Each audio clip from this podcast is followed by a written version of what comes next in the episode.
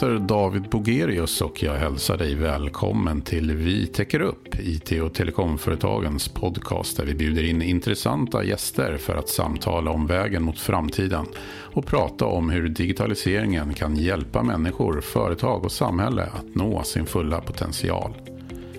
Dagens tema är kompetensbristen i techsektorn. Branschen har länge saknat arbetskraft och enligt en ny rapport från oss på IT och telekomföretagen så är behovet av kompetens fortsatt stort, trots pandemin. Rapporten IT-kompetensbristen beräknar ett förväntat underskott på 70 000 personer år 2024 om inte kraftfulla åtgärder vidtas. Här hör ni IT och telekomföretagens förbundsdirektör Åsa Zetterberg och Fredrik von Essen, näringspolitisk expert under presentationen av rapporten. Ja, vi är den Sveriges största bransch och arbetsgivarorganisation som samlar då väldigt många företag inom IT, telekom och tech. Eh, och den största av deras utmaningar rör kompetensförsörjningen. Företag får idag tacka nej till affärer för att man faktiskt inte har tillräckligt mycket tillgång till den kompetens man behöver, digital spetskompetens. Och det innebär i sig att inte företagen kan inte vara den möjliggörare som man vill för andra eller för att möta samhällsutmaningar. Och man kan inte växa eller utvecklas i den den riktning som man hade önskat. Så att med tanke på det så behöver vi som organisation punktbevaka frågan, komma med förslag och försöka påverka i en riktning så att vi faktiskt råder bot på kompetensbristen. Mm. Ja, Fredrik von Essen, du är rapportförfattare. Du har även skrivit de tidigare rapporterna som kom ut 2012, 2015 och 2017. Vad skulle du säga är, är syftet med den här rapporten?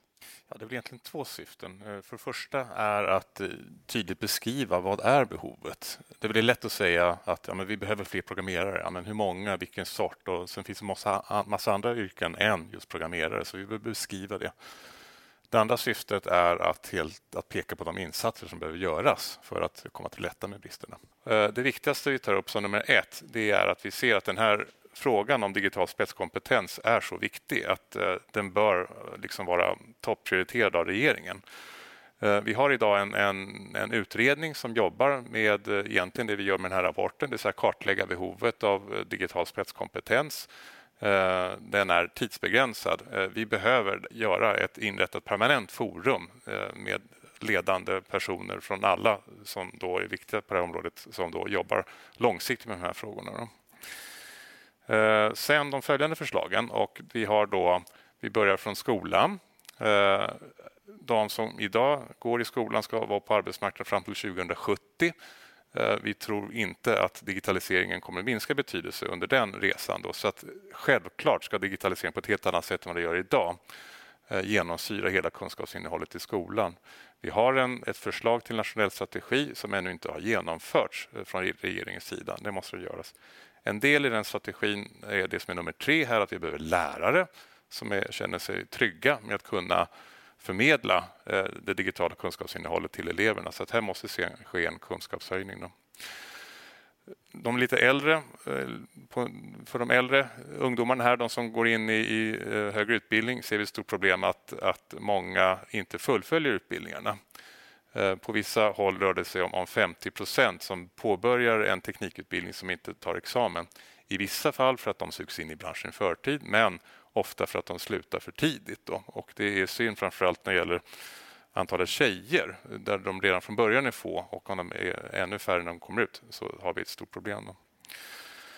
Eh, nummer fem eh, handlar då, och nu ett antal förslag då som eh, då, just det, yrkeshögskolan. Där, där har vi det är det som vi är mest nöjda med. Det har, ser vi att det har skett en eh, kraftig tillväxt av platser inom data och IT. Eh, men bra kan bli bättre. Vi skulle vilja se att, eh, att eh, utbildningarna blir ännu mer flexibla, anpassade efter arbetsgivarnas behov. De utbildningar som man ser ett mer långsiktigt behov av kan man förlänga automatiskt. Nummer sex, och här har vi då ett antal förslag som rör personer i yrkesverksam ålder. Ehm, Eh, dels att högskolan ska bli mer tillgänglig även för de som eh, då är vuxna kan man säga. Eh, där har vi ett antal problem idag. Det är hinder för det och inga pengar. Nummer sju, och här presenterade IT Telekomföretagen ett förslag för två månader sedan om techcheckar. Alltså var och en som är i yrkesaktiv ålder ska få en peng för att kunna göra olika typer av insatser för att öka sin digitala kompetens. Nummer åtta, Eh, det här är ett förslag som Almega har framfört om att eh, de investeringar man gör i utbildning för sina anställda ska kunna eh, få ett 50-procentigt avdrag. Nummer nio, migration och integration här. Det är jätteviktigt att vi är öppna för internationella talanger och att där behöver regelverket bli bättre och framförallt ska vi sluta att utvisa de som redan är här av bagatellartade skäl. Och till sist, och det här är också en övergripande fråga som då eh, i likhet med den första vi behöver ta ett gemensamt krafttag till, det är allt som rör jämställdhet och mångfald inom sektorn. Så lät det på presentationen av rapporten IT-kompetensbristen den 17 december. Och vi hörde Åsa Zetterberg och Fredrik von Essen. Gå gärna in på itot.se för att ta del av hela webbinariet där en panel diskuterar rapporten och åtgärdsförslagen. Nu så ska vi ägna oss åt dagens gäst.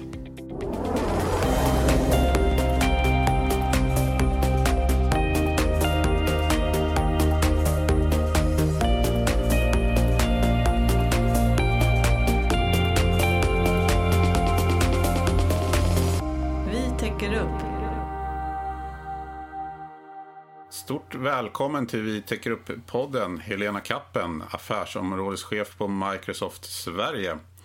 Hur står det till? Tack, det är bra med mig. Eh, bara bra. Jag jobbar ju som sagt på Microsoft och är affärsområdeschef för vår hårdvara. Eh, det vi kallar för våra Surface-datorer. Eh, men jag driver också ett initiativ på Microsoft som vi kallar för Skill Up Sweden och jag tror vi kommer gå in på det mer senare. Men jag har jobbat på Microsoft i över sex år i olika roller. Men även så har jag jobbat på Western Europe-nivå så jag har haft ansvar för 12 länder. Men just nu så jobbar jag då i Sverige bara. Hur har början på nya året 2021 varit då? Jag skulle säga att det faktiskt har varit väldigt bra med tanke på omständigheterna som vi är i och sådär. Men sen, jag skulle ju ljuga om jag sa att jag inte längtade till att få gå till kontoret igen och träffa alla kollegor. Det har ju handlat mycket om techsektorns bidrag i krisen om man ser utifrån vår synpunkt och sådär. Och hur ser du på det? Vad tycker du att, att, att det har varit techsektorns främsta bidrag under den här perioden? Ja, men techsektorn har ju såklart en väldigt viktig funktion att fylla alltså, och egentligen inte bara under kristider, under alltid skulle jag vilja säga, ehm, för samhället i stort. Och jag tror att sen pandemin och sen förra året så har ju vi på Microsoft och ja, såklart många andra aktörer också deltagit i andras initiativ men också sjösatts egna initiativ för att hjälpa Sverige och olika yrkesgrupper men också privatpersoner att just hantera de utmaningar som uppstått. Och vi har ju bland annat varit en del i uppropet Vi täcker upp ehm, där vi då har samlat våra initiativ som kan vara till hjälp och relevanta för andra företag och organisationer och också skolor. Ehm, vi är ju väldigt duktiga på att eh, jobba på distans därför att vi tillhandahåller ju den tekniken. Så vi har ju försökt då verkligen stötta Sverige och underlätta Eh, möjligheten för andra att arbeta effektivt hemifrån via våra verktyg och men, lära ut hur man gör det på bästa sätt. Eh, videomöten, om det är konferensmöten eller om det handlar om hemundervisning på distans. Ehm, så det är väl de sakerna där. Och sen så har ju vi också sjösatt ett initiativ som vi eh, kallar för Global Skilling Initiative ehm, tillsammans med LinkedIn och GitHub. Och det gick vi ut med i juli 2020 då. Och det är ett globalt initiativ eh, med målsättningen att eh, vi vill bidra då att höja den digitala kompetensnivån för över 25 miljoner människor. Och eh, det är ju som, ja men det är skapats direkt som ett direkt svar på den globala krisen kopplat till pandemin. Och vi ser ju att i Sverige i höstas vi har inte fått nya siffror än, men då hade ju över 60 000 gått de här utbildningarna och det tycker jag är fantastiskt. Det är jag faktiskt lite stolt över. Och det är ju utbildningar inom allt möjligt men de populäraste är ju då software developer och sen handlar det om customer service specialist och data analysts. Mm. Sen så tycker jag också att det är spännande det här med just att hur vi hjälper till och hjälper svenska skolor. För det som hände i skolorna var ju minst sagt speciellt. Och när beslutet kom att stänga gymnasieskolorna i mars då ställdes ju många inför en utmaning att man på väldigt kort tid var tvungen att ställa om undervisningen till digitalt. Ehm, så att där har ju vårt skolteam varit väldigt, väldigt aktiva och eh, hjälpt skolor i Sverige. Jag menar, vi har ju väldigt mycket data också. Vi såg en intern, vi såg en ökning då i Teams-användningen på eh, 34 procent på endast fyra dagar där. Eh, och det medför ju att man liksom måste också, det är ju inte bara att börja, allting handlar ju om förändringsledarskap också när man ska införa nya teknologiska lösningar. Eh, så det, det är någonting vi jobbade väldigt mycket med också. Eh, och vårt svenska skolteam då, vi, de erbjuder väldigt mycket stöd just i den här övergången som jag var inne på tidigare och vi har ju hållit dagliga öppna möten för alla som har frågor kring distansundervisning då som ett exempel. Mm. Men sen så gjorde vi ju andra saker också och vi, på mindre än en månad så um, teamade vi ihop oss med TechBuddy. Och då levererade vi våra Surface-datorer då som vi har vanligtvis till utlåning till företag då eh, till isolerade i riskgrupp då. Så det var ju alltifrån äldre eh, vårdhem till intensivvårdsavdelningar på de stora sjukhusen i Stockholmsområdet som fick låna de här just med tanke på att ja, men vi vill stötta personer som kanske inte har möjlighet att ha rätt verktyg eh, att kunna ta kontakt med nära och kära i den här krisen.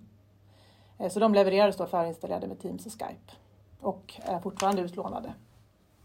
Okej. Okay. Om, man, om man skulle se till samhället i stort då, så har det ju tagit stora tekniska kliv ändå på, kort, på ganska kort tid. Hur tror du att det kan vara gynnsamt framöver i ett längre perspektiv? Ja, eh, intressant fråga. Jag tycker att de kliv som tagits redan nu visar egentligen vilken potential digitaliseringen har menar, för ett bättre och egentligen mer effektivt arbetsliv. För att vi ska få ihop vardagen helt enkelt. Så jag tror faktiskt inte att någon vill gå tillbaks till det gamla. Eh, och jag tror att framöver kommer vi hitta ännu mer flexibla lösningar för hur vi lever och arbetar. Eh, pandemin var ju en slags acceleration för det här egentligen. Eh, och ser man det på, ja, men, eller ur ett större samhällsperspektiv så hänger ju en väldigt stor del av vår livskvalitet på, och framtida livskvalitet på vad vi kan göra med de här möjligheterna eh, och digitalisering. Och inte minst inom skola och vård men också som sagt arbetsliv som jag var inne på. Jag tänkte att vi ska gå närmare in på att prata lite om dagens tema som då är kompetensbehovet i branschen och då den eh, kopplat till den eh, rapport som vi på IT och telekomföretagen nyligen presenterade. Och där kan man ju se då att samhällets digitalisering och techsektorns utveckling begränsas av den kompetensbrist på tiotusentals personer som råder i branschen. Och många företag tvingas ju idag tacka nej till uppdrag på grund av att de saknar medarbetare med rätt digital kompetens. Vad är din reflektion kring det? Det är ju såklart jätteallvarligt och ehm, det är jättesynd att arbetstillfällen går förlorade när vi har en bransch som skriker efter nya medarbetare och kompetens. Eh, och jag tror att vi står ju här inför en väldigt stor utmaning i Sverige. Men det är också en möjlighet faktiskt som vi, vi måste se till att lösa helt enkelt. Men jag tycker mig faktiskt se en trend i samhället där fler företag och ja, organisationer fokuserar mer på de här frågorna än tidigare och faktiskt försöker komma på lösningar eh, men det gäller ju som sagt att man går från ord till handling eh, snabbt för att det ska bli någon skillnad. Hur påverkar den här bristen på kompetens Microsoft? Ja, men på kort sikt, om man tar den aspekten, så blir det ju givetvis svårare att, eh, givetvis svårare att täcka våra egna ja, behov av rekrytering och kompetens i Sverige. Men den här frågan är ju större än så skulle jag säga. Ehm, utan man får ju se det mer från ett samhällsperspektiv och risken eh, att vi har en så stor brist på kompetens inom techsektorn det är ju att det kan ju leda till att man får en långsammare digitalisering i samhället, eh, både inom privata och offentliga verksamheter och såklart i samhället i stort. Så det är, det är ju väldigt mycket eh, saker som spelar in här och som faktiskt kan riskeras. Ehm, till och med att man kan säga att Sveriges konkurrenskraft och ja, men i slutändan då en hållbar utveckling ehm, kan komma att eh, lagga helt enkelt. Mm. Har ni själva börjat eh, arbeta med några lösningar? Ja, eh, vi har ju startat ett initiativ som jag var inne på tidigare och som jag leder som heter Skill Up Sweden. Och eh, det går helt enkelt ut på att vi vill medverka att bredda hela Sveriges digitala kompetens. Och det är också då för roller som tidigare inte behövt teknisk kompetens eftersom landskapet ändras ju. Och vad vi gör då rent konkret är att vi ehm, har öppnat upp våra kurser som vi vanligtvis annars tar betalt för. Så vi har över tusen kurser som nu är kostnadsfria. Eh, och det är ju allt ifrån så korta kurser till längre learning paths som vi kallar det för. Eh, och sen är det ju inte bara så väldigt techinriktade kurser som man kanske tänker sig att vi har som ja, till programmerare eller utvecklare. Eh, självklart har vi det också, men det handlar också om kurser inom AI, projektledning och så. Så jag tror att det är väldigt viktigt också att inom ramen, ramen för Skill of Sweden så har ju vi redan de här kurserna som vi tycker är jättebra och vi gärna vill sprida. Vi vill ju att fler ska gå dem. Så vi satsar ju också nu på att försöka bygga partnerskap med olika organisationer för att kunna nå ut. Eh, ensam är ju inte stark som, eh, som tror jag. Eh, och det vi gör också är ju att de här partnerskapen då så har vi ju lanserat samarbete med bland annat eh, bara för några månader sedan med Sigma Young Talent och vi har då startat en satsning på um, en gemensam satsning på utveckling av unga talanger inom just framtidens kompetensområden AI och cybersäkerhet. Så vi ser ju till att vi utbildar dem inom de här, det är främst då nyexaminerade, men vi ser att de här kompetensområdena är något som man kanske inte har med sig från universitet eller högskola. Så det är väldigt viktigt att man får den kunskapen direkt när man kommer in i arbetslivet. Mm.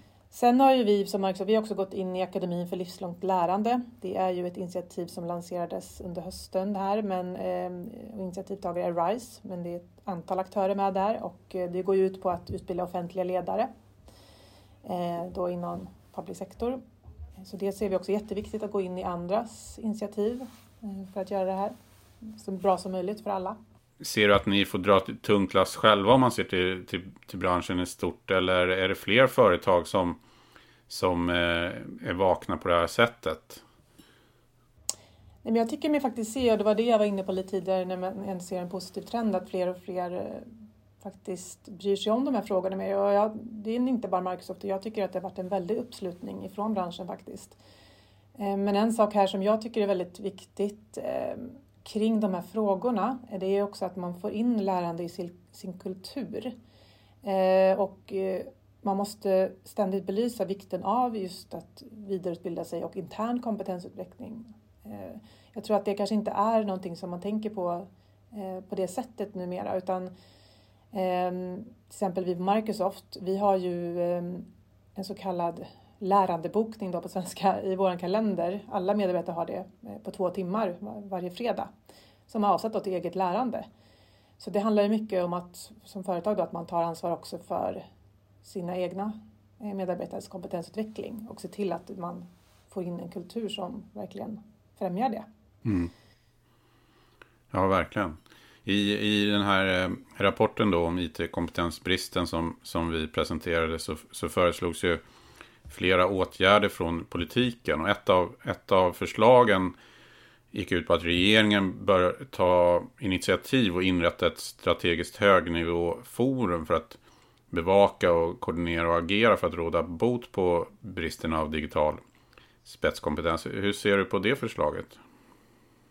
Jag tycker att det förslaget är jättebra och jag tycker att regeringen och näringslivet de har ju ett gemensamt ansvar eh, att lösa det här också. Men ehm, jag tror att med det förslaget finns ju en möjlighet att bli bättre på att jobba tillsammans för att öka den digitala kompetensen då.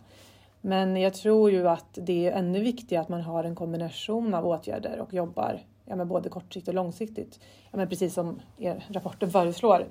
Eh, så det tror jag att en kombination där, att få in alla de här sakerna. Att bara göra en sak som att bara göra det här med digital spetskompetens, det kommer ju inte att hjälpa. Men att göra alla de här sakerna samtidigt Eh, det tror jag kommer att fungera. Så att man måste ju verkligen ta ett krafttag för att verkligen göra skillnad och förändra situationen vi är i nu.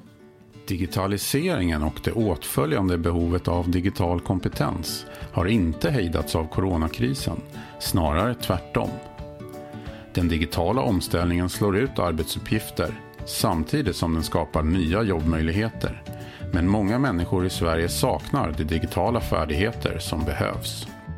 Ett offentligt stöd för individuell digital utveckling skulle ge dem ett incitament att röra sig mot framtidens jobb, möta kompetensbehoven, stärka Sveriges innovations och konkurrenskraft och minska arbetslösheten. IT och telekomföretagen föreslår ett techcheckhäfte på 10 000 kronor som är tillgängligt för alla människor i yrkesaktiv ålder. Checkarna kan användas till vägledning, utbildning och kompetensutveckling och även ersätta inkomstbortfall. Med en satsning med testverksamhet på techcheckarna redan under 2021 säkras en snabb återhämtning efter coronakrisen. Jag tycker det är ett jättebra förslag. Jag menar med tanke på den snabba digitalisering som har skett och vi vet att ja, bara IT-sektorn kommer vi sakna 70 000 experter de närmaste åren.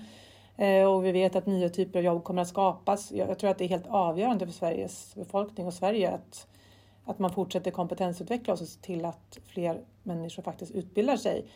Eh, så att eh, ta fram ett sådant här förslag med techcheckar tycker jag är väldigt välkommet. Men här och tycker jag också att det är såklart jätteviktigt att se på det här långsiktigt. Dels är det här med lärarkulturen som måste till och sen tycker jag att just med techcheckar att man får inte bara se det som ett check in the box att jag okej, okay, nu har vi utbildat x antal personer här, nu, nu är vi klara.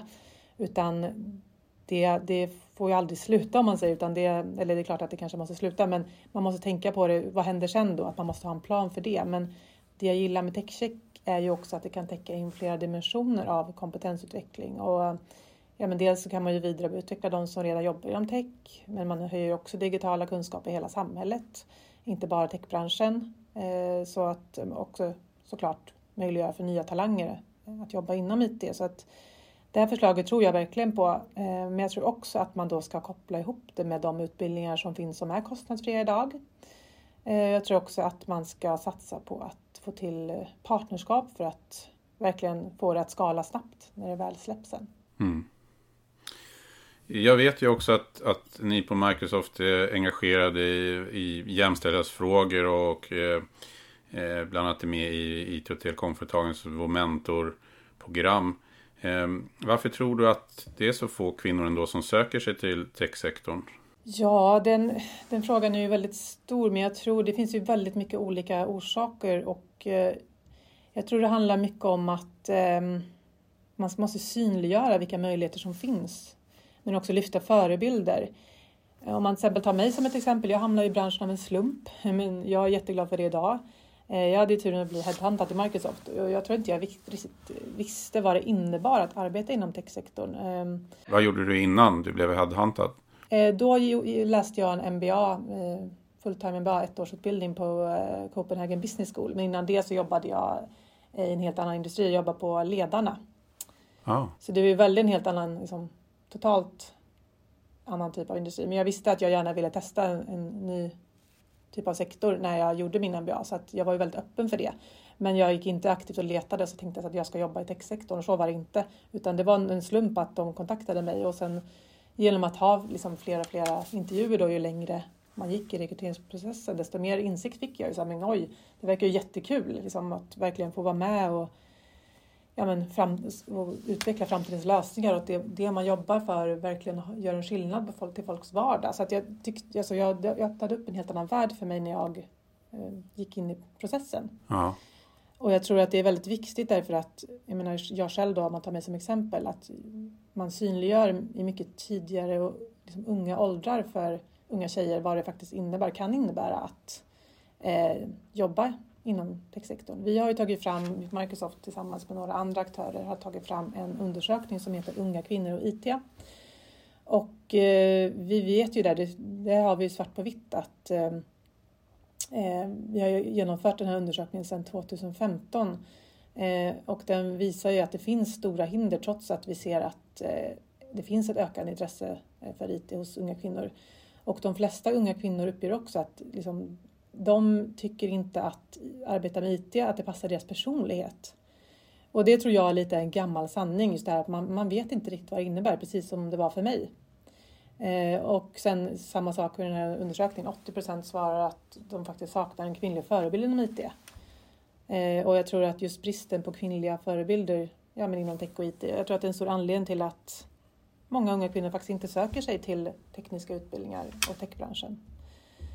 Så det är nog de viktigaste sakerna tror jag, att man verkligen lyfter de här sakerna. Och jag tror att som sagt, vi, måste, vi som jobbar i branschen måste visa upp mer av allt som är bra och spännande med branschen. Alla coola jobb man kan få. Visa upp alla möjligheter som finns. Vi vet ju att barn och ungdomar, ja, men de, tar ju oftast, de ser oftast upp till personer eh, eh som, som, ja, men någon som är cool och liksom verkligen tar, tar för sig och liksom kanske syns i tidningar eller så vidare. Men, så att jag tror definitivt att vi behöver, eller kanske behöver, men vi behöver synliggöra fler grymma eh, IT-kvinnor som förebilder helt enkelt. Och då kan vi, vi då visa upp vad de jobbar med och vad de gör i sin vardag. Mm. Vad, om, vad skulle du säga till, till de kvinnor som lyssnar på podden och är intresserade av tech? Varför skulle du råda dem att ta klivet in i branschen? Ja, framförallt så är det en väl, jätte, jätterolig bransch att jobba i med väldigt många möjligheter. Ehm, det är ju en framtidsbransch. Och det händer saker hela tiden, så gillar man det så är det ju perfekt. Ehm, och eh, just det vi är inne på, att få jobba med projekt och saker som egentligen kan påverka samhället och hela världen. Det är verkligen motiverande, tycker jag. Ehm, och sen så tycker jag också att eh, alla kollegor jag har är väldigt roliga och det är väldigt kul att arbeta tillsammans med kollegor. Det tror jag också är någonting som är för som techbranschen, att man jobbar med väldigt duktiga och motiverande människor. Mm. Så det är väldigt roligt att gå till jobbet varje dag. Det som slog mig när jag började arbeta i branschen var att det, den är ju mycket bredare och påverkar mycket mer i det dagliga livet än vad man tror. Alltså innan tänkte man kanske techbranschen som ja, men, kodning och mobiltäckning typ. Ja men verkligen. Och det är ju långt ifrån sanningen. Så att det tror jag är jätteviktigt att belysa. Och så var det nog jag tänkte också innan jag började på Microsoft. Ja. Att ja, nej, men i princip nästan allt man gör idag är på något sätt kopplat till techbranschen. Inte minst nu. I. Verkligen. Det blir ännu tydligare. Men om vi ska titta lite eh, mer framåt då. Vad har du för förhoppningar? Dels inför 2021 men också på längre, på längre sikt. Men jag hoppas nog att alla, bransch, att alla branscher och arbetsplatser faktiskt lär sig av den situation vi befinner oss nu. Eh, när allting då förhoppningsvis återgår till det normala. Eh, när vet jag inte men förhoppningsvis inom kort så, så tycker jag att det viktigaste är att vi eh, ska använda alla de lärdomar som digitaliseringen och de här förändringarna har skapat.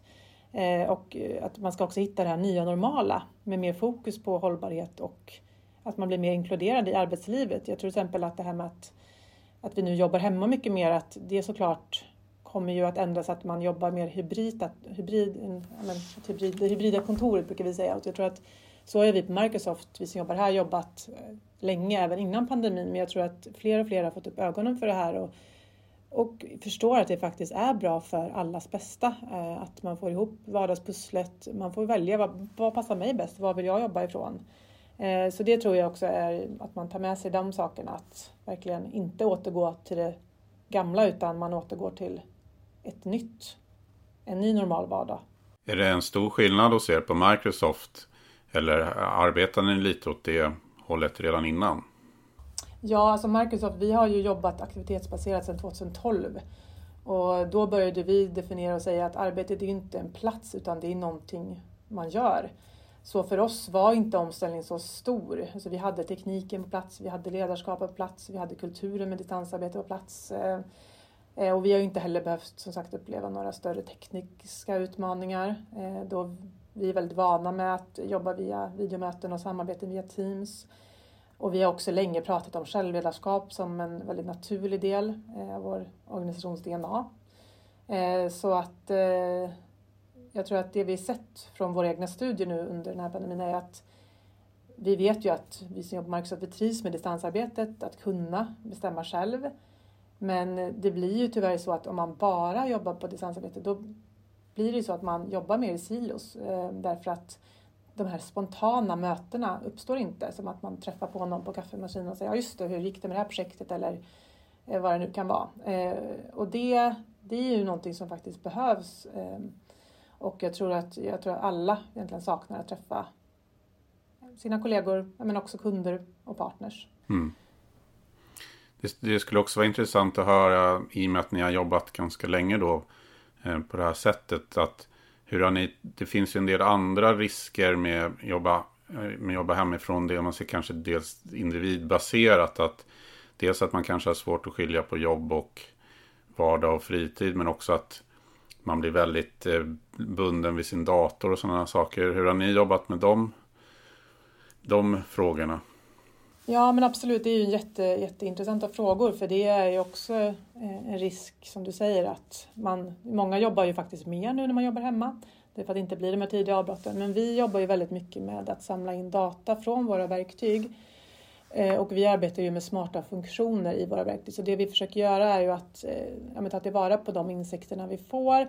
Och vi då lanserar ju till exempel en, en funktion som, eh, nu kommer jag inte ihåg vad den heter, men den, det är en funktion som man kan göra, ställa in en ställtid. Som att istället för att förr när du åkte hem från arbetet eller åkte till arbetet, då kallar man det för en ställtid. Eh, och eh, då fick du tid att liksom, ja men okej nu, nu är jag på väg hem, nu går jag hem. Eh, och den funktionen då att man lägger till den i kalendern. En kanske frågar, okej okay, vill du avsluta med fem minuter mindfulness? Eh, så att man får, man får in det i sin kalender eh, så att det blir lättare att faktiskt göra. Ehm, men sen också sådana, vi har ju ett verktyg som heter My Analytics där man kan analysera hur man sitter eh, vid sin dator, om man multitaskar i möten, man får ju alla, allt sådana data. Så att den brukar jag använda väldigt mycket för att eh, analysera mitt eget beteende. Hur, hur mycket sitter, hur många timmar sitter jag efter arbetstid och jobbar? Eh, då får man ju svart på vitt sen efter en månad. Okej, okay, ja, men det här ser ju inte bra ut. Jag måste verkligen tänka på det här. Eh, så sådana saker. Oj, jag har inte tagit någon lunch här på två dagar. Det är inte heller bra. Så att vi har ju väl, jobbar väldigt mycket så med eh, ta vår egen data som vi sen arbetar fram smarta lösningar för helt enkelt. Men det är ju det är en jätteviktig fråga och det är ju någonting större och här är det, det blir också en slags kulturfråga som företag måste jobba mer med eh, såklart efter corona och när man har alla de här insikterna faktiskt och, och kanske kommer att tillåta att man får jobba var man vill ifrån. Ja. Nej, men med teknikens utveckling blir det ju också där en risk till exempel att du hela tiden är nåbar, att du kan du kanske sitter på någon middag och borde vara avkopplad så får du se att det kommer upp ett mejl som är jobbrelaterat och det kan ju påverka en. Ja men precis. Och jag tror också det är viktigt då att ja, men du kan ju till exempel säga nej men under helgen jag stänger av mina notifikationer så att inte jag får några notifikationer under helgen. Alltså sådana saker kan man ju också jobba med väldigt smart. Och... Det är ganska enkelt men bra tips. Mm. Ja, men det är nog sådana saker som man kanske inte tänker på men som man bör göra för sitt eget välmåendes skull. Ja, just det. På längre sikt då, vad har ni för förhoppningar? Jag tror att vi som alla andra vill att vi ska kunna leva normalt igen eh, faktiskt. Och det är väl den största önskan tror jag. Eh, därför att vi saknar att umgås. Det är, det är ett som är säkert. Eh, men som sagt, sen tror jag också att vi hoppas ju att man, som jag var inne på tidigare, att alla de lärdomar vi har fått nu under pandemin och just det här med att digitaliseringen har ju verkligen tagit fart. Alltså att vi verkligen tar med oss det och liksom på något sätt göra, göra det till någonting positivt. Mm. Och sen så hoppas jag såklart att vi lyckas avhjälpa det här kompetensgapet inom techsektorn så att vi verkligen går från ord till handling och ser till att saker händer. Ja, ja men eh, stort tack Helena för att du eh, var med i Vitec Grupp-podden och delade dina insikter och kloka inspel. Vi ser fram emot att följa dig och Microsofts arbete framöver. Ja, men tack själv. Det var jättekul att jag fick vara med. Ja, det var ett nöje. Ha det så bra. Detsamma.